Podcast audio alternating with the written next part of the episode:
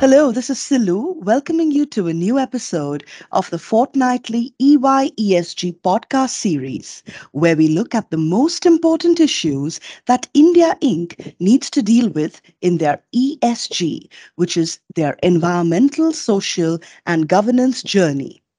Today, we will look at the total valuation approach, essentially quantitative and qualitative ESG impact valuations.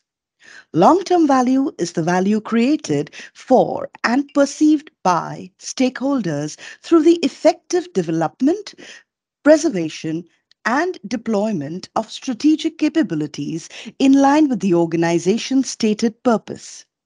To explain the approach and take us through the importance and depth of the topic, we have with us today Shailesh Tyagi, Partner ESG, Climate Change and Sustainability Services at EY.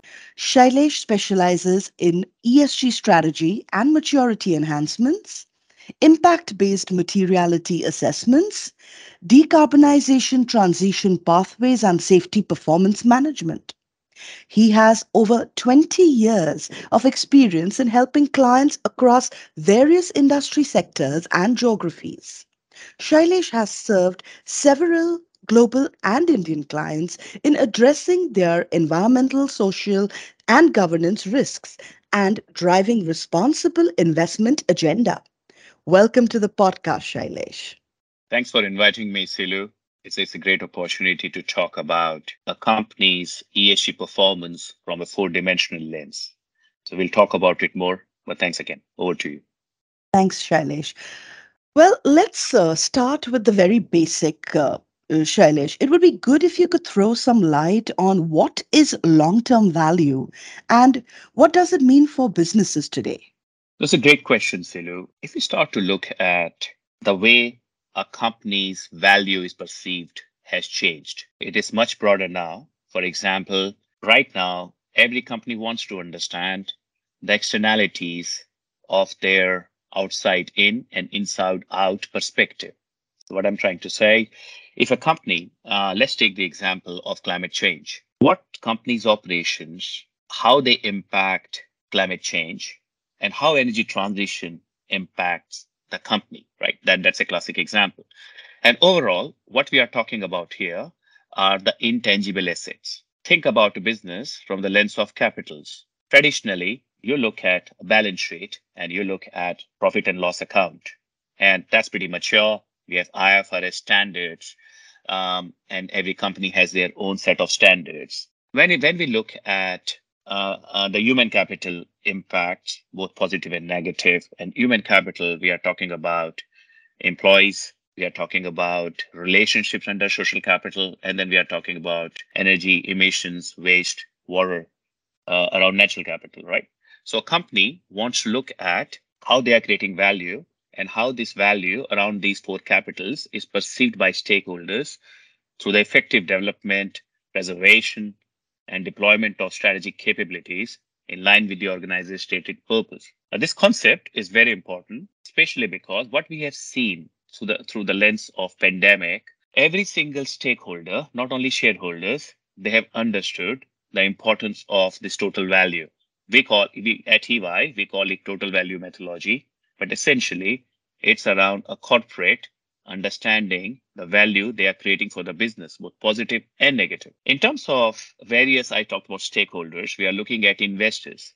They want to incorporate ESG integration into their decision making. They want clear transparency by companies around how this value is created, risks are managed, and opportunities are taken advantage of. Now, the three layers of values to consider that together form, right? When it talks about long term value, tangibles, that's one, intangibles, and then we are talking about externalities and values to society. Great. That's very interesting. Shailesh, how would you define intangible value? I mean, what I'm trying to ask is what is this actually made of? Traditionally, balance sheets do not capture the intangible value that a company creates. Businesses usually look at intangible assets of financial and manufactured capital. As I said, you look at P&L, right, accounts. But these financial aspect, the financial capital, where you have certain input into the businesses, you have certain enablers, you have certain outcomes and certain impacts, right? That's very well measured, managed, and reported. But what about the intangibles? The intangibles, to answer your question, we are looking at intellectual capital, we are talking about natural capital, we are talking about human capital, social capital, and relationship capital. Simply put together, think about a business from the lens of four dimensions. Think about physical capital. So we are looking at uh, factories, security, software, patents, right? Think about uh, uh, human capital. We are talking about health, education, job skills. Natural capital for a company, say a mining company. We are talking about mines, fields, private forest. This all uh, uh, looking at from four dimensions approach. This can be clubbed into private ownership, community ownership, right, and public ownership. So there are various ways we can look at this, but simply put together uh, for everyone's benefit, every time we look at a company, we should not only look at what the financial value that company is creating, but also the value company is creating holistically in an integrated profit and loss manner, right? So what externalities companies are having around relationship across the value chain. Think about customers, think about suppliers. Every single relationship company has, a corporate has, with uh, the regulators, right?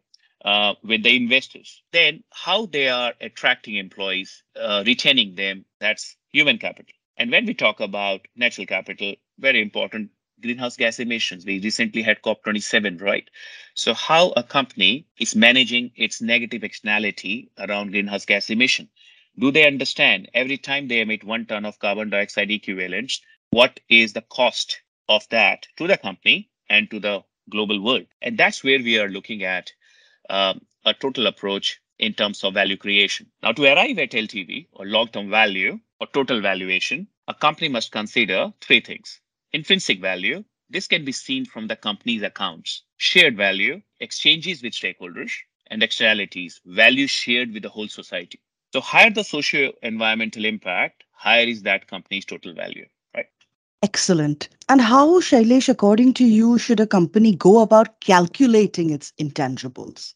That's a great question. Um, and, and as I started, Silu, the science around and the standards and frameworks around financial capital management and reporting are pretty mature. When it comes down to total value or integrated profit and loss or long term value creation, looking at holistically, we have frameworks and enough guidance where a lot of companies globally are already doing it.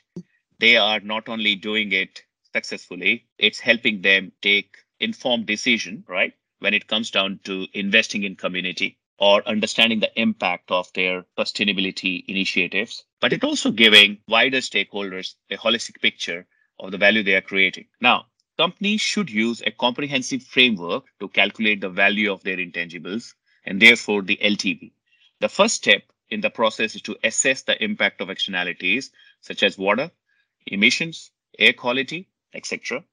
A dashboard should be created to capture these across geographies and business functions. The next step is to identify the gaps, especially with reference to ESG reporting and areas that have potential to offset greenhouse gas emissions. Companies should then look at growth plans through this lens. A stakeholder participation is needed to develop an impact pathway and value multipliers. And based on this data, companies can develop a long term roadmap and a quantification methodology. Now, just one final word on this particular aspect. Companies should look at both quantitative and qualitative externalities, right? And it's a journey. As they take the first step, they will move more and more towards qualitative aspects, but they need to take the first step. And a lot of companies are successfully doing it, both in India and overseas. Right. Given the different natures of business, how are various sectors adopting such frameworks? That would be interesting to know. What has been your experience here, Shailesh? So um, now again, that's a great question. I'm uh, I'm personally quite passionate about the subject. I I worked with uh, a few people who are the pioneers in this space um, for for a few years, understanding the concept, helping companies, mostly in Australia and New Zealand, and now in India, uh, and where um, look to answer your question, many sectors have started calculating their long-term value. In India, companies in metal and mining, food and beverage waste management, jute, and other sectors are doing this. Globally, Also, companies in energy, consumer goods, and banking sector are doing this. Some of water utilities are doing very successful in this space. Some of fashion fashion arms they are doing extremely well to measure and manage the overall value created. Now they have uh, been able to develop tools to analyze socioeconomic impact. They have created models to measure the impact. Think about renewable energy technology on the value chain, right? So every time you go for, I'll give you an example. We are talking a lot around net zero nowadays.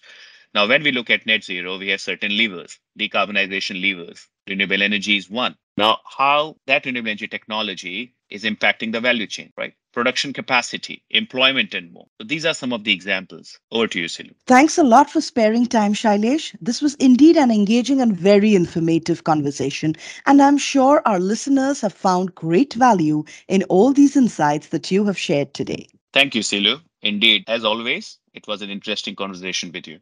Thank you. Thank you. With this, we come to the end of this episode. Visit our website www.ey.com slash in to know more about the total value approach and access our ESG compass. And please do leave us comments on other such topics on ESG that you would like us to deep dive into. Thank you.